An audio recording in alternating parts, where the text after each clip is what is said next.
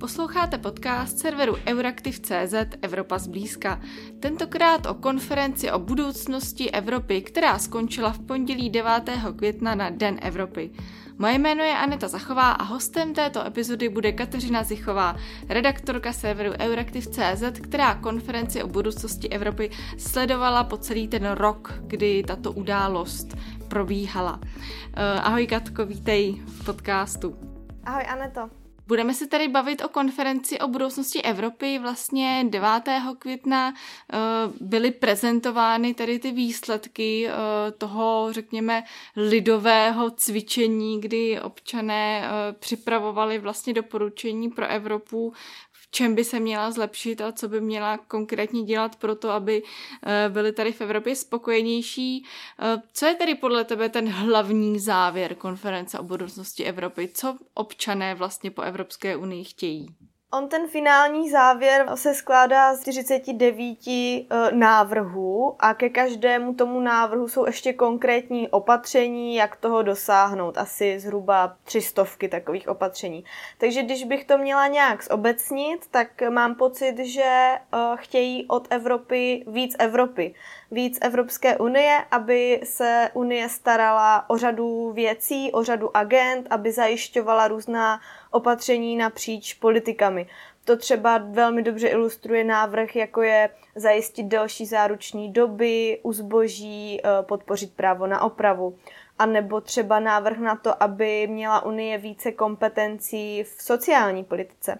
Když bych měla vypíchnout ale nějaké dvě, tři hlavní, nějaké klíčové uh, výsledky, tak určitě je to návrh na to, aby Evropská unie omezila jednomyslné hlasování. To je velká věc. Sice se dlouhá léta diskutuje například v souvislosti s zahraniční politikou, aby se v této politice uh, nemuselo hlasovat jednomyslně, aby se Evropská unie mohla snázeji shodnout na své uh, politice vůči třetím zemím, ale Zatím je to vždy jenom na úrovni diskuzí a teď k tomu vyzvali, vyzvali přímo občané. Pak je to také uh, požadavek na to, aby Evropský parlament získal více pravomocí, aby měl daleko větší slovo při schvalování rozpočtu Evropské unie, anebo aby mohl navrhovat legislativu, což zatím uh, může jenom Evropská komise. To je taky velká věc. A stejně jako velká věc je například uh, zvýšení pravomocí Evropské unie ve zdravotní politice. Uh, aby se ta kompetence, kterou nad uh, zdravotní politikou Evropská unie má, přesunula z té pouhé doporučující do sdílené kompetence, aby v té politice měla zkrátka větší slovo. Tady ty tři klíčové věci, které jsem teď říkala, tak by pravděpodobně vyžadovaly širší institucionální reformu Evropské unie. Mhm, vlastně my jsme zaznamenali, že uh, už k té konferenci a jejím výsledkům se vyjádřili uh, třeba vrcholní představitelé Německa a Francie. Uh, z Německa zaznívá vlastně ten stejný požadavek, to znamená, že by mělo skončit to právo VETA které členské státy mají. Eh, podobnou věc už dlouhodobě razí eh, francouzský prezident Emmanuel Macron. Eh, nicméně my víme, že Česko vždycky bylo tak trochu zdrženlivé v nějakých reformách. Každopádně, když už jsme u toho českého pohledu na věc, tak když si viděla ty závěry té konference, tak viděla si tam i nějakou českou stopu. Česká stopa tam je. Určitě nedokážu rozlišit, který návrh například vzešel od nějakého Čecha, který se té konferenci které se té konferenci zúčastnil, ale o jednom takovém přece jen vím. Je to návrh Nikolase Morávka, který vlastně se zúčastnil občanských panelů, to znamená, že jezdil po těch evropských městech a diskutoval tam, jak by měla Unie vypadat a ty panely se pak tedy dobrali k těm konkrétním návrhům. A on přišel s tím, že e, v Evropské unii by měla být e, dostupná zubní péče pro, e, pro lidi, hlavně pro mladé lidi. A ten návrh se vlastně podařilo poposunout až do toho finále. A v tom finálním dokumentu, který už jsem zmiňovala, tak tam najdeme že by právě Unie měla zajistit cenovou dostupnost péče a zmiňuje se tam přímo i ta zubní péče, takže tam je ta česká stopa a určitě, určitě je tam takových eh, stop z Česka víc, protože na těch návrzích se podíleli x měsíců lidi z celé Evropy a, a nebyl to jenom jeden Čech, ale bylo jich tam rozhodně víc. Jasně, asi, jak říkáš, těžké uh, zjistit vlastně, který ten konkrétní návrh vytvářeli jací konkrétní lidé. Uh, každopádně, když už tady máme na stole uh, ta doporučení, ty závěry, tu vůli občanů vlastně sepsanou na papír, tak co teď s těmi závěry bude dál? Jak už je nějaký plán, jak je vlastně převést do praxe, nebo jak tomu vůle převést je do praxe? Co se týče nějakého plánu, tak ten má zatím jen velmi hrubé obrysy. Ještě trošku otázka, co přesně se bude dít, ale jak říkám, nějaké uh, hrubé obrysy máme. Uh, zkrátka evropské instituce by teď ty návrhy měly prostě brát v úvahu při tvoření politik a při tvoření uh, legislativy, k tomu se prostě zavázali těm občanům, několik, několikrát to Eh, špičky Unie zopakovaly tady tento závazek. Eh, každopádně podle informací od zdrojů z evropských institucí se teď prostě ty instituce budou těmi jednotlivými návrhy zabývat a budou je jenom zvažovat, budou zkrátka přemýšlet nad tím, co by takový návrh Unii přinesl, jestli je možné ho zrealizovat, za jakých podmínek, v jaké době, jakým způsobem. Takže uh, určitě si od toho nemůžeme slibovat to, že Unie teď ty návrhy vezme a tak, jak jsou napsané, tak je prostě zrealizuje. To, to v žádném případě. Uh, nějakou zpětnou vazbu ale uh, občané dostanou od, uh, od šéfky komise Ursuly von der Leyenové, ta na slavnostním zakončení té konference, které se konalo v pondělí 9. května na Den Evropy ve Štrasburku, tak oznámila, že zhruba za měsíc poskytne nějakou zpětnou vazbu k tomu, jak vlastně instituce, instituce hodlají s těmi návrhy naložit. Uh, ona tam taky oznámila, že uh, konkrétní návrh, který by vlastně vzešel z těch Eh, výstupu konference hodlá představit ve svém tradičním zářijovém projevu o stavu Unie. Takže tady máme takové střípky k tomu, co se zhruba bude dít. A ještě na podzim, kromě toho jejího projevu o stavu Unie, by se měla udát akce, kde právě instituce občanům řeknou, co tedy vykoumali z těch návrhů a jak s nimi hodlají, jak s nimi hodlají uh, naložit. Nicméně některé z návrhů vlastně už se do praxe převádějí, protože řada z nich uh, navrhuje zkrátka něco, co už v Unii funguje nebo se v Unii rodí. Příkladem je reforma voleb do Evropského parlamentu. Občané chtěli celoevropské kandidátky, aby mohli volit uh, politiky napříč Evropou a něco takového se teď, jak víme, v Evropské unii rodí a čeká se na to, jestli zkrátka se instituce a lídři nad tím dohodnou ale některé zásadní návrhy, jak jsem říkala, by vyžadovaly změnu smluv a to je zatím otázkou. Mhm, když vlastně mluvíš o těch pozicích občanů, tak já musím říct, že mě to trochu připomíná pozice Evropského parlamentu. Eh, a vlastně i takový ten vždycky ambicioznější přístup Evropského parlamentu, takže tady vidíme, že skutečně Evropský parlament jako to přímo volené těleso skutečně reflektuje uh, nějaký zájem lidí, protože vlastně ti občané, kteří skládali ta doporučení, tak, byla, tak byli vybráni náhodně. Uh, nebyli to žádní fanoušci Evropské unie, ale určitě mezi nimi byli i, i skeptici. Přesto ta většinová schoda je více Evropy, řešíme problémy přidáváním vlastně tomu evropskému motoru. Eh, každopádně ty jsi zmiňovala eh, několikrát možnost změn eh, těch zakládajících smluv Evropské unie. Máme tady vlastně výzvu občanů, Máme tady i třeba to Německo, Francii, které jsem zmiňovala, které jsou také pro něco takového otevřené, otevřené nebo minimálně chtějí o tom debatovat. Jak je to podle tebe pravděpodobné, že vlastně teď ta debata skutečně povede k tomu, že se smlouvy změní. Mhm. Já ještě než se dostanu ke změně smluv, tak bych zareagovala na to, co jsi zmiňovala. A sice, že občané byli uh, vybráni jako reprezentativní vzorek a že uh, jde vidět, že se ta jejich vůle podobá často vůli Evropského parlamentu. Já jsem totiž na toto zaznamenala kritiku. Uh, server Politico přinesl totiž zprávu, že z diplomatických zdrojů se ozvala právě kritika toho, že Evropskému parlamentu se podařilo prosadit i svou vůli do těch závěrů konference. Uh, každopádně uh, úplně do útrop tady z Česka nevidíme, takže těžko říct, v jaké fázi formování jednotlivého návrhu to třeba popostrčil nějaký europoslanec, kteří se taky účastnili té konference, nebo jestli to popostrčil zrovna nějaký občan. Eh, takže to k tomu Evropskému parlamentu a potom ještě k tomu reprezentativnímu vzorku občanů. Přesně jak říkáš, eh, občané byli vybráni náhodně, ale tak, aby zkrátka reprezentovali Evropskou unii, to znamená podle věku, socioekonomického zázemí, pohlaví, geografického původu a tak dále. Nicméně například uh, frakce konzervativců a reformistů v Evropském parlamentu má podle svého vyjádření dojem, že se sešlo poněkud hodně pro evropských občanů a taky se frakci nelíbilo, že to nedělali úplně zadarmo.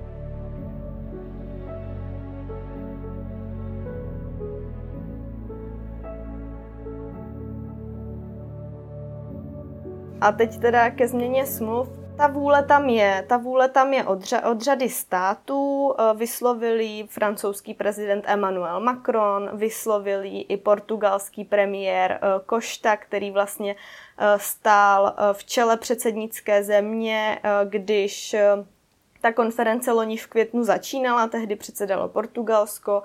Změnu smluv nevyloučila ani předsedkyně komise von der Leyenová, a jak si taky naťukla, tak uh, hodně uh, o ní usiluje právě Evropský parlament.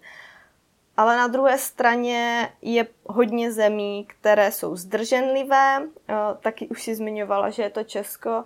A právě Česko by podle informací politika mělo být podepsané pod dopisem ještě s devítkou dalších unijních zemí. A v tom dopise se vyjadřují vlastně k určité zdrženlivosti, aby se Evropa do eh, té změny smluv tak moc nehrnula. V tom dopise se třeba píše, že nepodporují neuvážené a předčasné pokusy o zahájení procesu ke změně smluv. Um, je to vlastně pozice i Česka, protože já jsem v téhle věci byla uh, v kontaktu s ministrem pro evropské záležitosti Mikulášem Bekem a ten mi právě na českou roli, které bude předsedat Evropské unii v době od července letošního roku do konce letošního roku, kdy právě má Unie převádět ty výsledky do praxe, tak uh, podle ministra Beka se Česko bude v téhle roli snažit uh, hledat právě jiné cesty než změnu smluv aby implementovalo ty výstupy. On mi vlastně odepsal, že uh, změna smluvy je příliš vlastně komplikovaná na to, aby se eh, požadavky občanů reflektovaly rychle a operativně. Mm, říká, že změna smluv je komplikovaná.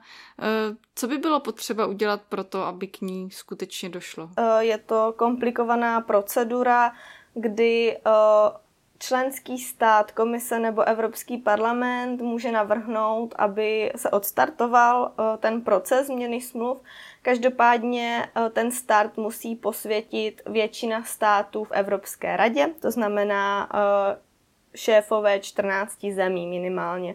A to už je eh, poněkud velké číslo, pokud se bavíme o změně smluv. Protože jenom pod ten dopis, o kterém informoval server Politico, se už podepsalo 10 států. Eh, pokud by se ale státy na té změně smluv dohodly, na tom, že ten proces začnou, tak eh, předseda Evropské rady, což je v dnešní době Charles Michel, by svolal takzvaný konvent a pod tím si můžeme představit um, diskuzi různých aktérů i zástupců národních parlamentů, prezidentů zemí Evropské unie, v diskuzi nad tím, jak by se zkrátka eh, měla ta změna smluv provést, co by měla obsahovat, co by se mělo změnit. Eh, na konventu by se tady tyhle ty doporučení měly přijímat koncenzem a eh, doporučení by se měla potom předat takzvané mezivládní konferenci, takže už z toho mého monologu tady vyplývá, že je to prostě složitá, dlouhá procedura a aby v tu změnu smluv nakonec vyústila, tak potřebuje jednomyslnost v Evropské radě. To znamená, všechny země se na ní musí shodnout. On je tam ještě zjednodušený postup, že v některých případech se ten konvent svolávat nemusí, ale stejně zkrátka vyžaduje nakonec tu jednomyslnost. Ono je tedy asi jednodušší hledat eh, cestu pro reformu EU, řekněme už v těch stávajících eh, smlouvách. To vlastně říkala třeba i německá ministrině pro evropské záležitosti, eh, že vlastně nejprve Evropa, pokud se chce reformovat a Evropa se očividně chce reformovat, tak by měla hledat zkrátka ty možnosti, které má teď a které může udělat teď. A ono se vlastně o tom mluví i ve spojitosti s tím hlasováním eh, kvalifikovanou většinou na místo hlasováním eh, jednomyslnosti, že i vlastně tam to evropské právo může trošku poskytovat uh, nějaký prostor to udělat bez toho, abychom museli ty smlouvy měnit. Každopádně uh, ty si tady hovořila předtím o kritice konference o budoucnosti Evropy, která zazněla uh, z úst frakce konzervativců a reformistů.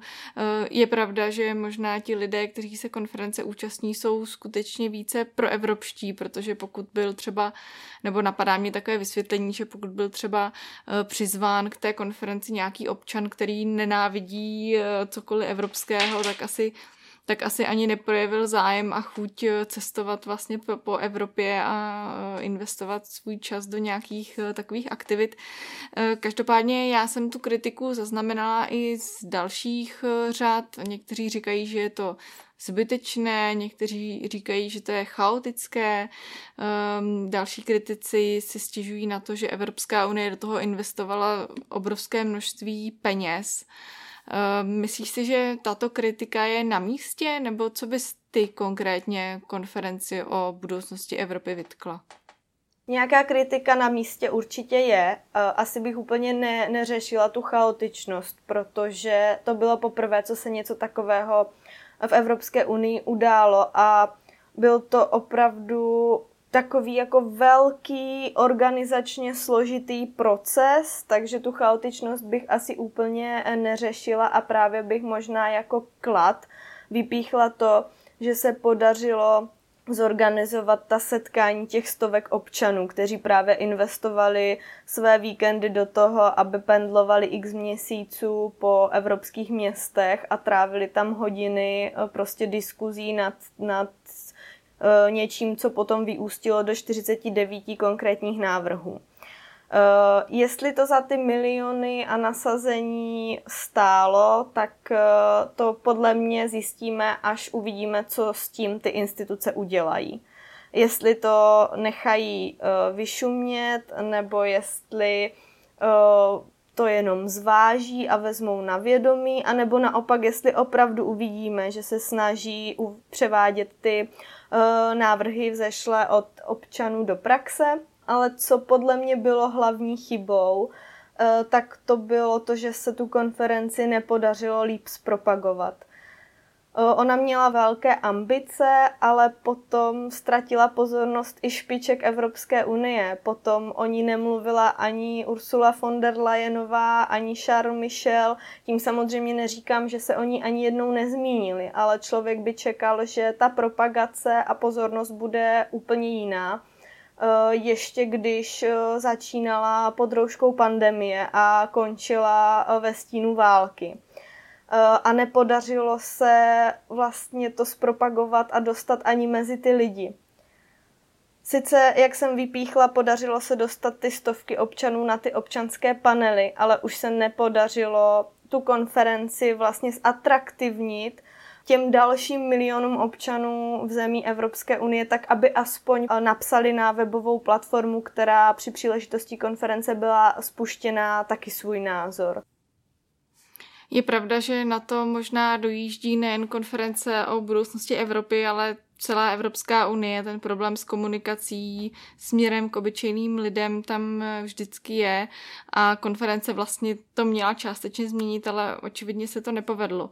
Eh, pojďme ale od negativ k pozitivům. Eh, co bys vypíchla jako to nejlepší na konferenci o budoucnosti Evropy?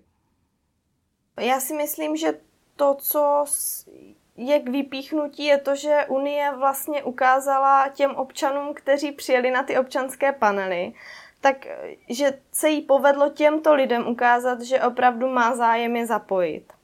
Já jsem na dvou těch občanských panelech byla, mluvila jsem několikrát s několika občany, eh, kteří se toho účastnili a nejen z Čechy a mám z nich takový dojem, že Unii se povedlo ukázat jim, že má zájem o to, aby občané opravdu to slovo měli.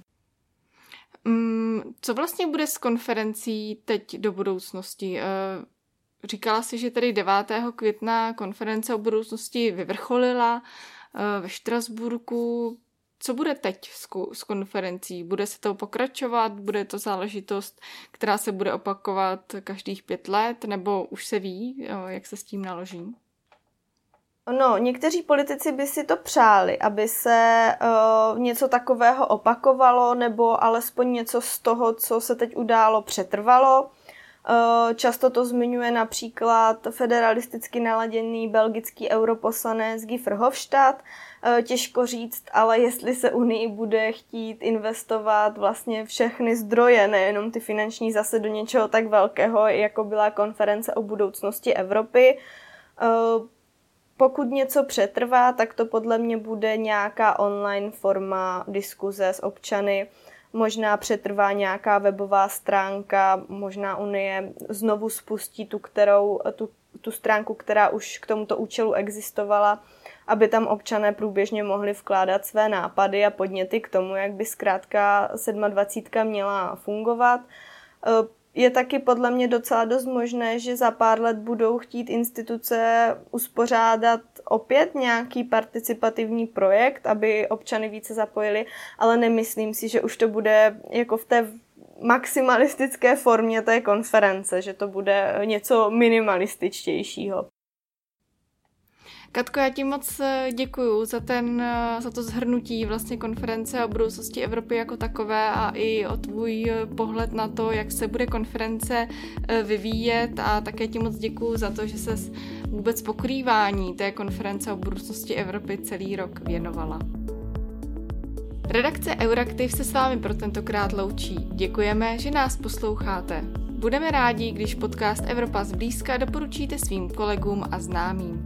Sledujte nás také na sociálních sítích či na webu, aby vám neunikla nová epizoda.